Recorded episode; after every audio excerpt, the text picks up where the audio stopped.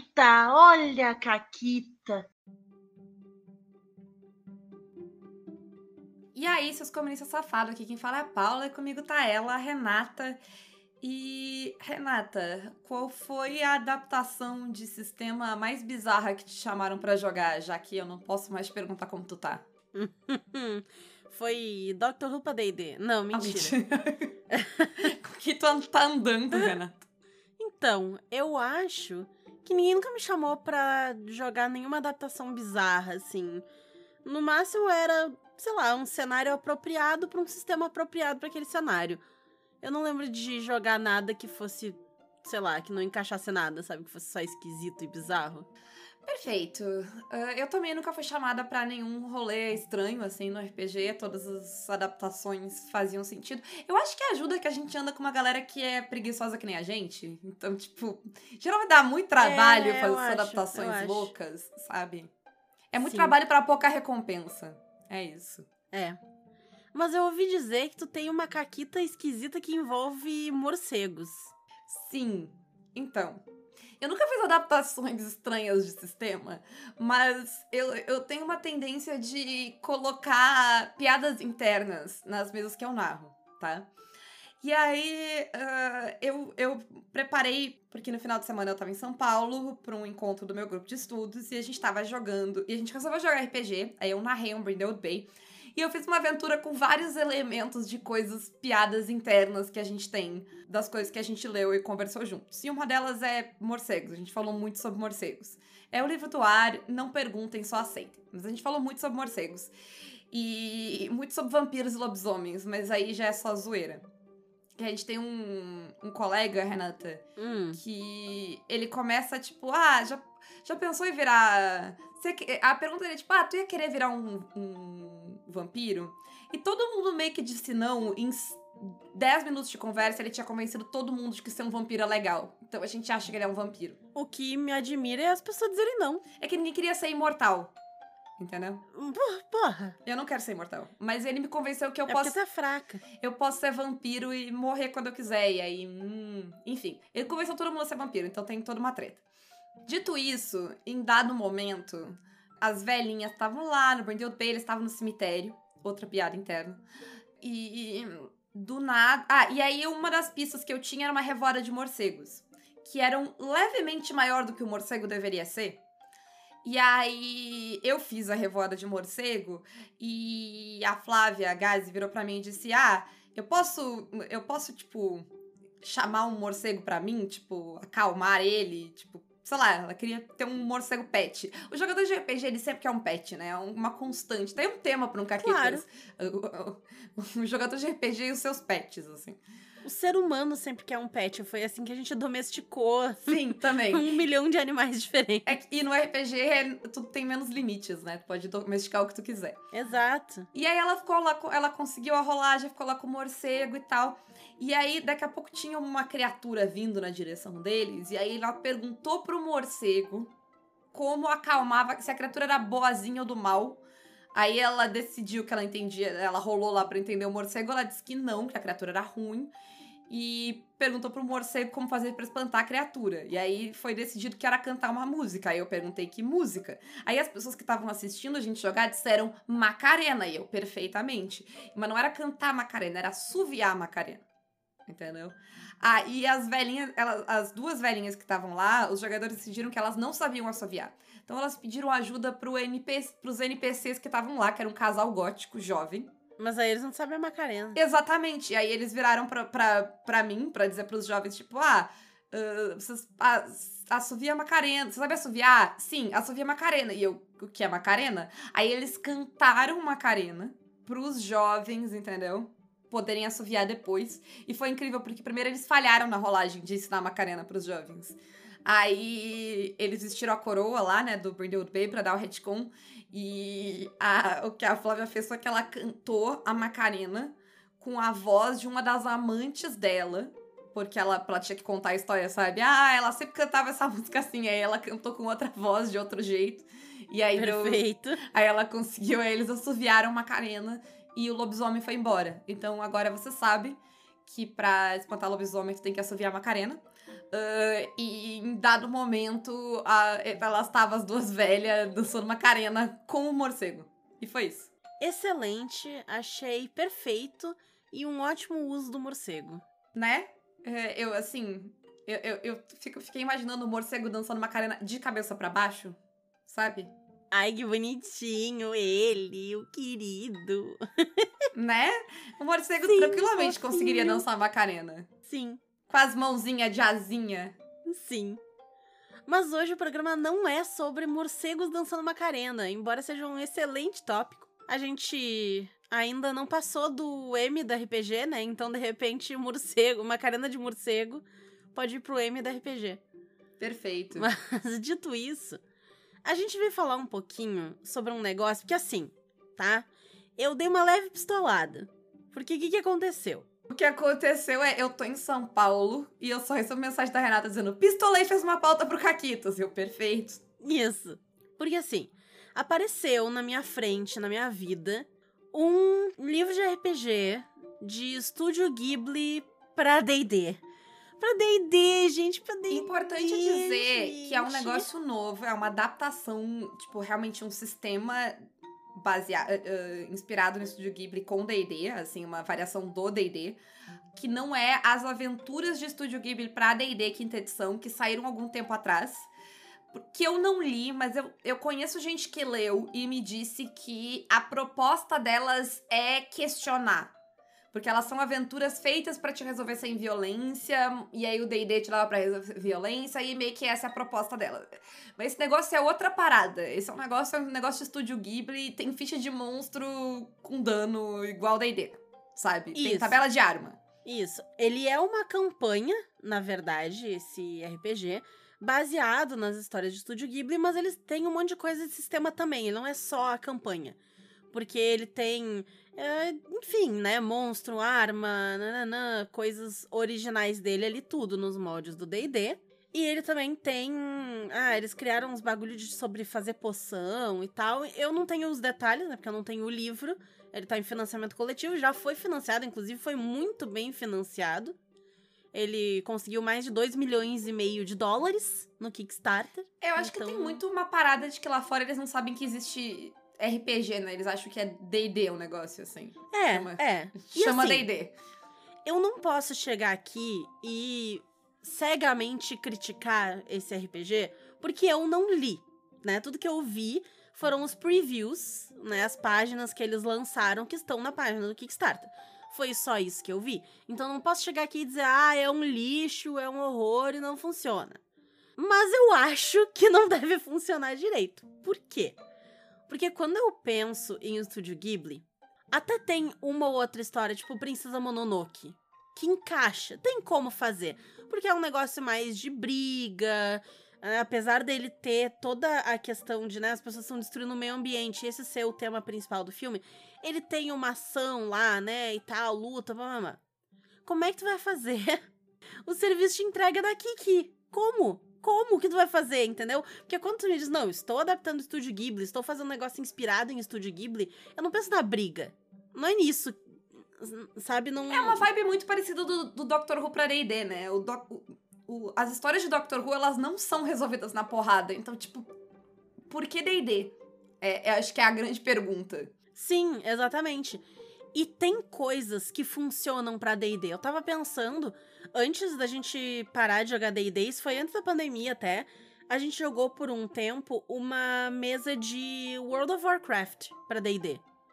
E funcionava, porque o WoW é muito próximo de D&D.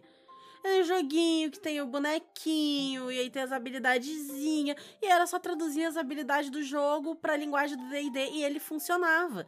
Ele rodava muito bem. Sim. Mas pra isso acontecer, tem que ser um jogo que tem esse viés já. Não dá pra tu pegar um negócio que é fofinho e adorável e é sobre, sei lá, reflexões da vida e o meio ambiente, não sei mais o que, e dizer que, ah, vou jogar em D&D. Não vai dar, caralho, não vai dar. E assim, vocês, os defensores de D&D, e assim, gente, vamos lembrar que o D&D é o grande e, e absoluto líder do mercado. Ninguém precisa defender D&D. D&D tá bem, entendeu?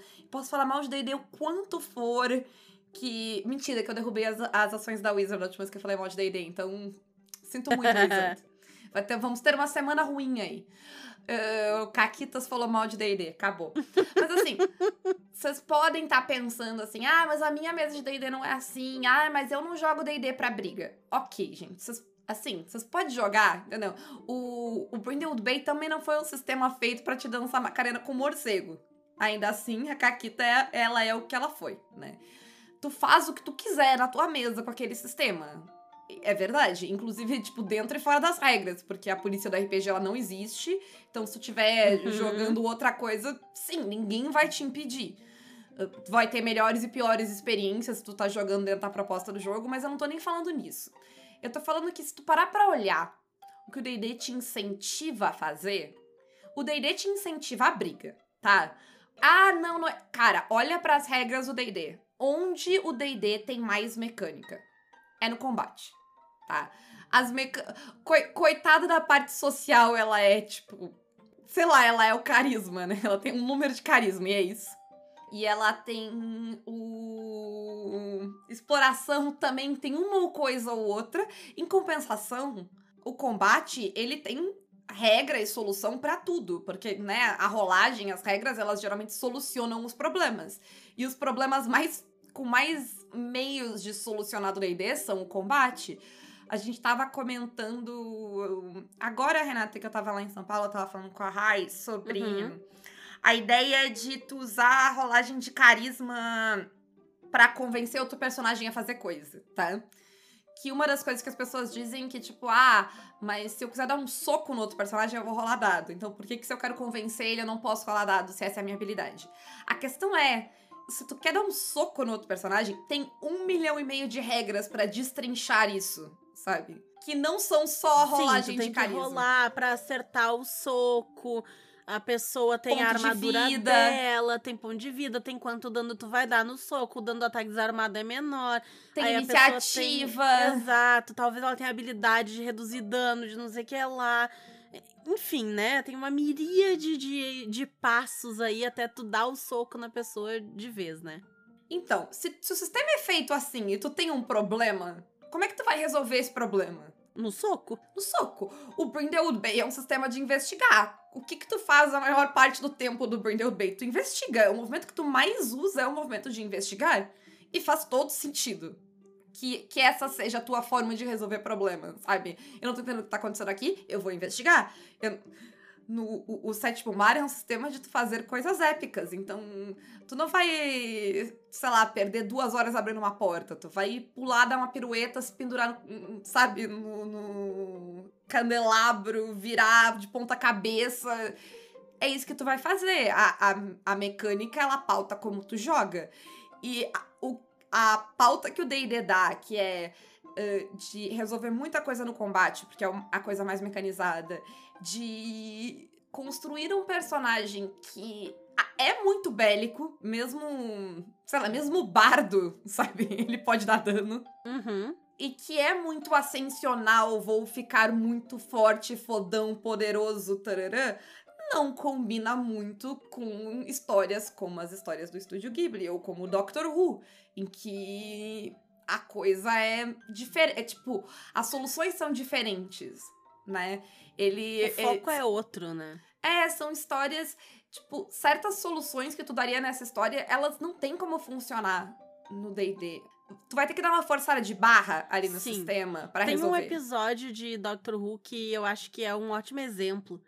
É, eles estão lá nesse lugar e é um planeta que orbita um sol, só que esse sol ele absorve a memória das pessoas, ele se alimenta disso e ele mata as pessoas quando ele faz isso.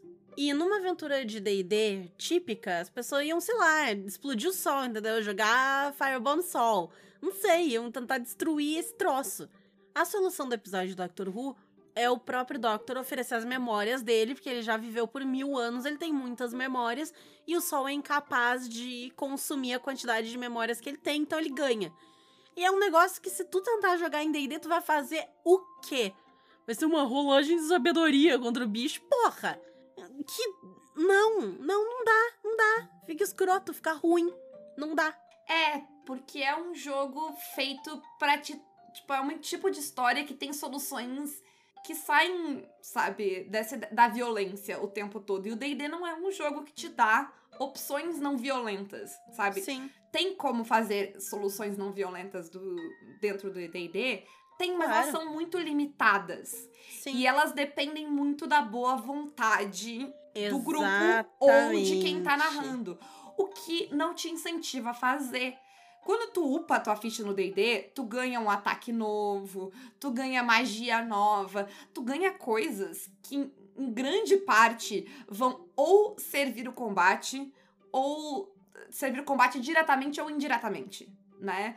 Claro, tem magias que, e, e habilidades que saem disso, tem, mas elas são muito menos, né? Ou seja, o foco da história não é esse. É essa que eu acho Sim. que é a principal questão, é o foco da história. Porque as habilidades que tu dá pra pessoa é como ela vai resolver os problemas dela. Se tu Sim. tem um guerreiro, um, um, um bárbaro, tipo, todas essas classes que são de porrada, sabe? Como é que ele vai. Como é que o bárbaro vai resolver um problema se não batendo nas pessoas? E não é nem só as habilidades das classes. Por exemplo, se o único contador que tem na ficha do meu personagem pra dizer se eu ainda posso fazer ações ou não é a minha barra de vida, o único jeito de derrotar, efetivamente de desabilitar, digamos assim, esse personagem de forma mecânica é zerando aquela vida. É diferente de um sistema como, sei lá, o Avatar Legends, que tu pode zoar a pessoa de muitos jeitos. Tu pode mover o equilíbrio dela, ela perde as, as estribeiras e sai de cena. Tu pode marcar um monte de condição nela que não necessariamente são ferimentos, mas são condições tipo nervoso, furioso, sei lá, enfim. Então tu tem outros jeitos de ir atingindo uma pessoa. Então, narrativamente, eu posso dar dano, digamos assim, social, porque eu tenho marcadores, eu posso convencer, eu posso fazer um discurso que vai zoar o equilíbrio daquela pessoa. Eu não dei um soco, mas eu fiz. Porque o sistema permite. Um sistema como o DD só tem o marcador de vida, os pontos de vida. Sim, e eu Então acho que é mais do que é mais do que só ter o marcador de vida, porque tu só tem o marcador de vida e a única maneira de mover o marcador de vida é dando dano e dano é uma coisa muito Exato. específica. Que, por exemplo, existem sistemas em que tu tem um marcador de vida, tipo no o, o sétimo mar tu tem a tua espiral lá de vida, mas tu tem como tirar a vida de outras formas. Tu po- Eu posso, tipo, convencer a pessoa a ir embora e mexer no marcador de vida. Eu não Uhum. necessariamente. Porque no DD, não. Tu tira vida dando ataque e rolando dano. É extremamente específico como tu faz isso, né? E é, é isso, não, não, não tem, assim, outras coisas. Não tem como tu desacordar a pessoa, tirar ela de jogo de outra forma. Ah, aí, ah, não, mas eu posso convencer a pessoa a parar de. Sim, mas aí tu precisa que alguém deixe tu fazer essa rolagem. É. Sabe?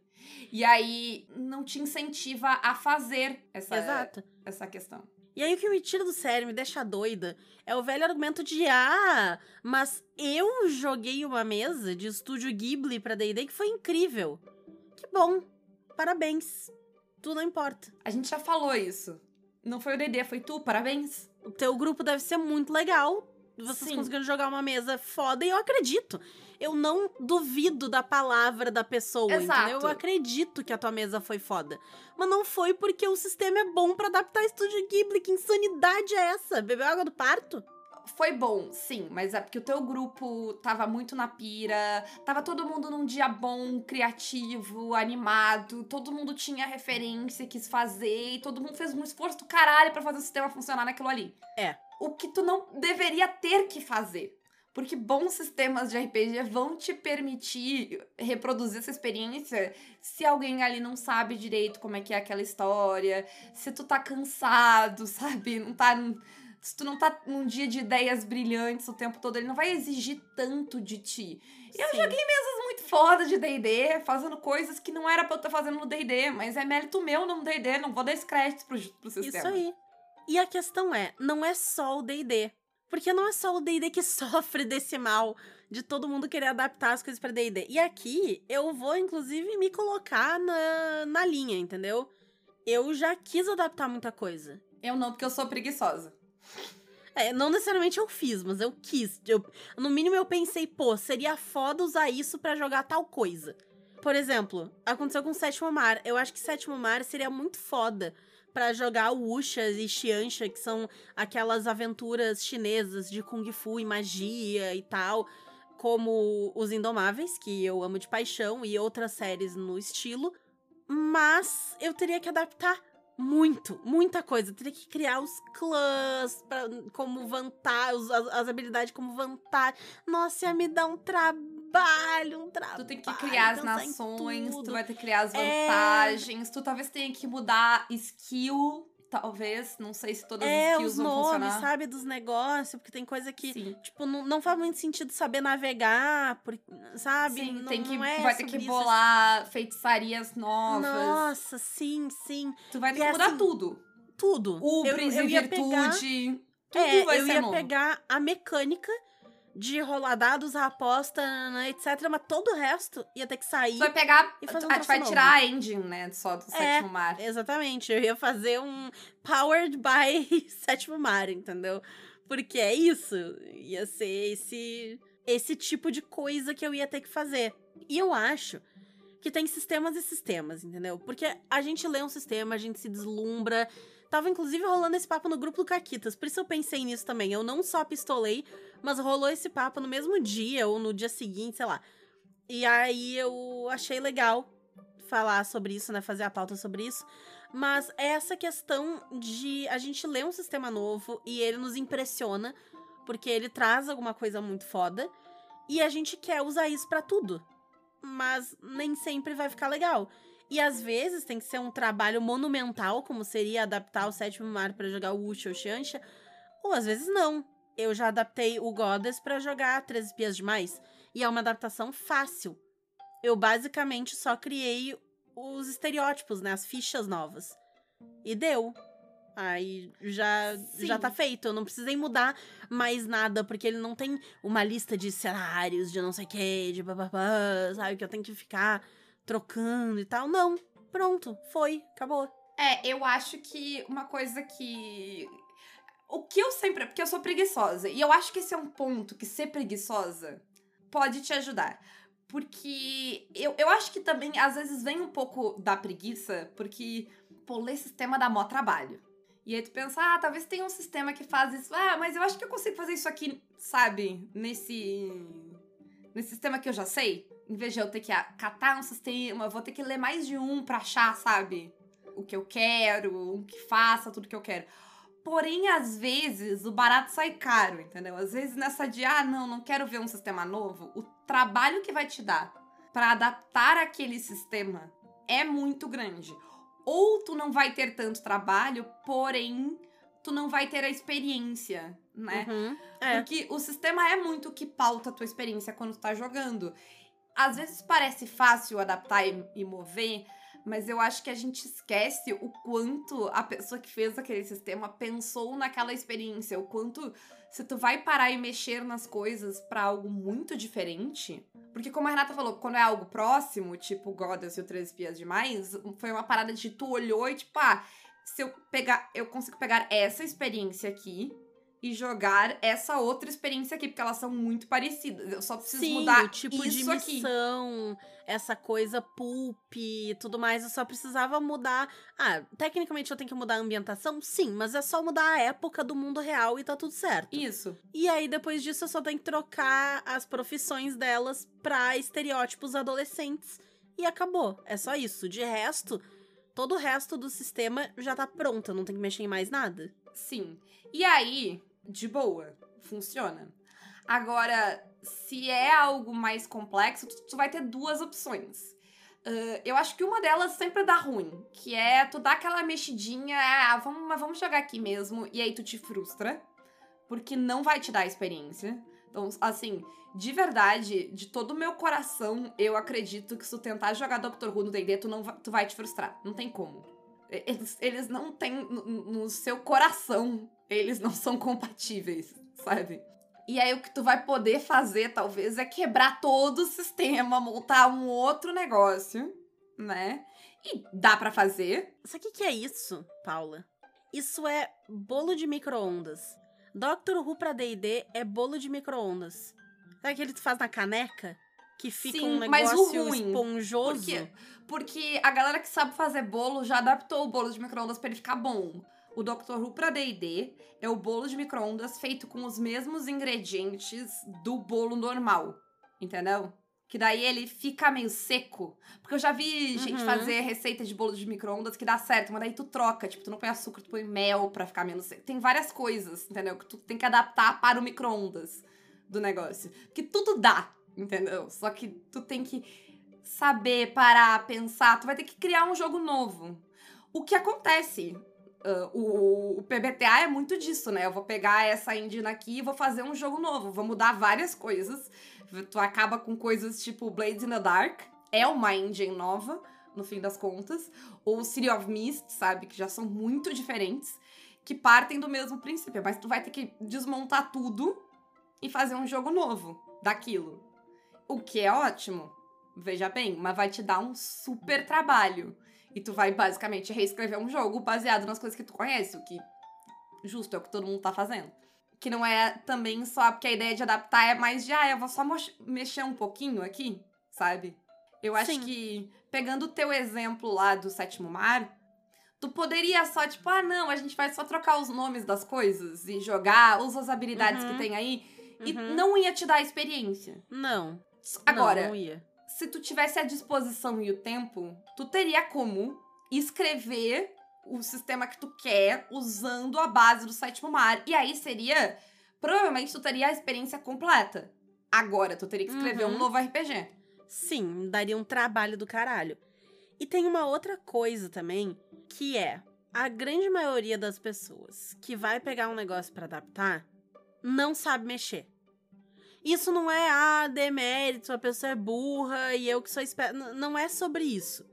É porque jogos de RPG, quando são bem feitos, eles são testados, tem um design por trás, tem todo um desenvolvimento que segue muitas lógicas.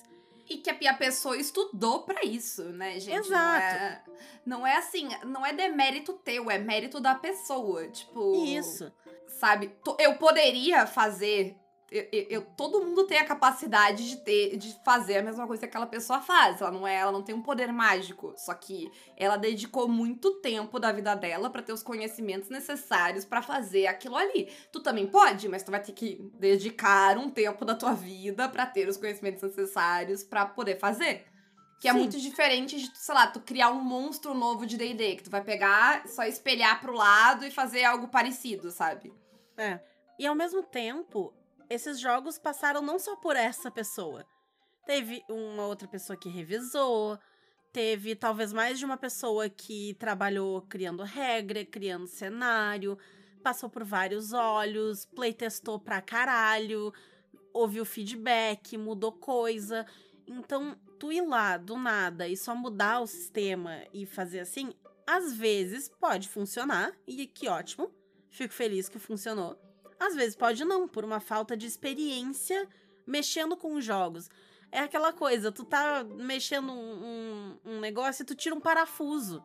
Que tu não sabe por que que aquele parafuso tá ali, entendeu? Então, talvez ele seja necessário, talvez não. Sabe que eu acho que a, meta- a metáfora do bolo de micro-ondas ela é perfeita? Hum, Talvez as pessoas mais jovens não lembrem, mas teve um momento que foi a febre do bolo de micro-ondas. Porque alguém se deu conta que se tu botasse os ingredientes de um bolo numa caneca, mexesse eles e botasse no micro-ondas, tu tinha um bolo, tá? Porém, o bolo de micro-ondas ele não ficava igual a um bolo, ele ficava um bolo pior. E aí, alguém que entende qual é a função da farinha, do ovo, do açúcar no bolo, toda a química do bolo, foi lá e olhou e entende o que, qual a diferença de um micro-ondas e de um forno e pensou, hum, se eu trocar esse ingrediente por esse, isso por isso, aquilo por aquele outro, botar o tempo assim e tudo mais, eu consigo ter não exatamente o mesmo bolo, mas um outro bolo que vai ser gostoso, que sai do micro-ondas, entendeu? Mas pra pessoa conseguir replicar o, o resultado que ela queria naquela situação, ela precisava entender o que cada um daqueles ingredientes faria dentro do bolo. Entende? E na mecânica do RPG também, não é tão simples mudar uma coisa ou outra se tu não entende toda a repercussão daquilo. Por que, que aquilo tá ali, sabe? Todo o balanceamento da Uhum. coisa. E É. isso, como a Renata falou, não é dizer, ah, vocês não podem fazer, ah, só quem estuda pode fazer RPG. Não, é só que, tipo, é óbvio, gente, que quando tu fizer o teu primeiro RPG, assim, que tu tá aprendendo a fazer as coisas, tu não vai fazer algo hum, igual a pessoa que faz isso há anos já e tem anos de experiência, é normal. Eu tô aprendendo a cantar agora, seria absurdamente surreal eu achar que eu vou cantar igual a atriz da Broadway que faz isso pra viver há 15 anos, sabe? Não é, não é justo comigo e não é justo com ela. Tipo, porra, ela, sabe, ela investiu muito tempo e estudo pra tá lá. Eu não, Sim. eu sou uma preguiçosa que uma vez por semana eu pratico 15 minutos. E, e eu tô feliz. Sim. E eu acho que a última coisa nisso é que quando tu decide que tu vai adaptar um jogo que tu já conhece, ao invés de procurar um jogo diferente e ler um jogo novo, tu perde a experiência que a gente falou no programa passado. Porque quem sabe, se tu lesse esse jogo novo, ele te mostrasse mais mecânicas foda, ele te despertasse mais coisas que, te, que tu acharia muito bom e que te inspiraria a pensar o jogo de outro jeito, a fazer as coisas de jeitos diferentes. Então, é um pouco uma oportunidade perdida também de conhecer esses outros sistemas que estão aí esperando para serem conhecidos. Ele chega na experiência que tu quer ter de um outro jeito que às vezes tu não tinha pensado, né? Às vezes até ele consegue emular uma experiência que tu achou que não tinha como emular. E muitas vezes ele vai te dar menos trabalho. Eu sei que parece que ler um RPG é muito trabalho e aprender algo novo é muito trabalho, mas tem uma parada de quanto mais RPG tu lê, mais RPG novo tu aprende, mais fácil fica aprender novos RPGs, assim, como um todo. Então, ao mesmo tempo, só ler RPGs é algo que te recompensa com o tempo, sabe? Porque vai ficando mais fácil de entender, tu vai se aprendendo como é que tu lê e tal. E é bem fácil. E tu pensa, ah, não. O meu pensamento é sempre que assim, eu, por que, que eu vou gastar horas da minha vida fazendo algo que alguém já deve ter feito? Sabe? Então, pelo menos eu procuro. Pode ser que eu tive uma ideia muito louca e ninguém pensou em fazer isso no RPG ainda, e aí, perfeito, tu vai lá e faz, né? Não necessariamente que, sei lá, ninguém fez um RPG daquele gênero ainda, mas não do jeito que tu queria, e aí tu, não, vou fazer o meu. É até um bom jeito de tu fazer uma pesquisa, se tu quer fazer um jogo que as outras pessoas vão jogar, de tu dar uma pesquisa até de mercado pra ver se, tipo, será que tem gente que quer o meu jogo? Que quer essa minha adaptação? Sabe? Porque pode ser que tu queira, tu realmente queira ter todo esse trabalho e tu quer só pra ti, tu vai fazer, tu vai ficar feliz. E aí, vai em frente. Ninguém está te impedindo. Mas às vezes tu quer e tu quer. Sabe, normalmente quando eu faço alguma coisa, eu faço pra jogar no mundo. Não necessariamente pra, tipo, sei lá, um milhão de pessoas verem, mas eu quero que algumas pessoas vejam. Eu não quero só pra mim, senão eu não botar no mundo, sabe?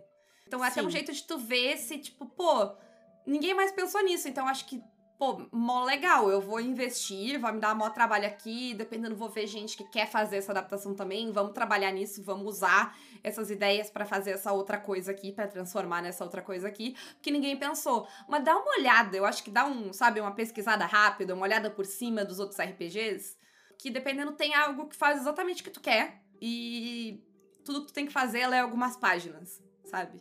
Sim. Se tu fizer isso, tu pode, inclusive, estar valorizando um outro autor indie que tá lá e ninguém jogou o jogo dele e tu quer jogar o jogo Sim, dele. Ao ponto de que exato. tu ia fazer um jogo pra jogar o jogo dele. Em vez de vocês dois fazerem o seu jogo isolado, vocês podem um jogar o jogo do outro, entendeu? E talvez tu possa colaborar com esse jogo. Em vez de, sei lá, fazer mais uma versão do D&D. Que vamos combinar que a gente fala do D&D, de ser o líder do mercado, de ser essa força quase opressora dentro do RPG às vezes, porque ele ocupa muito espaço, né? Quanto mais adaptação pra D&D a gente faz, mais espaço ele ocupa.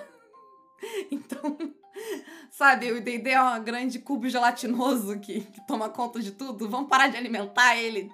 Assim, Abaixa os monopólios! não alimente o D&D. Vamos começar essa campanha. Não alimentem o monopólio da RPG.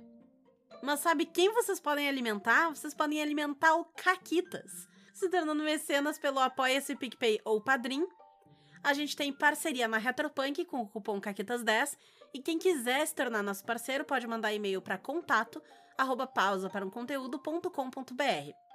Além disso, quem quiser falar com a gente, mandar sugestão de pauta, vocês nos encontram no Twitter e no Blue Sky como Caquitas Podcast, ou vocês podem mandar e-mail pra gente também em caquitaspodcast.gmail.com.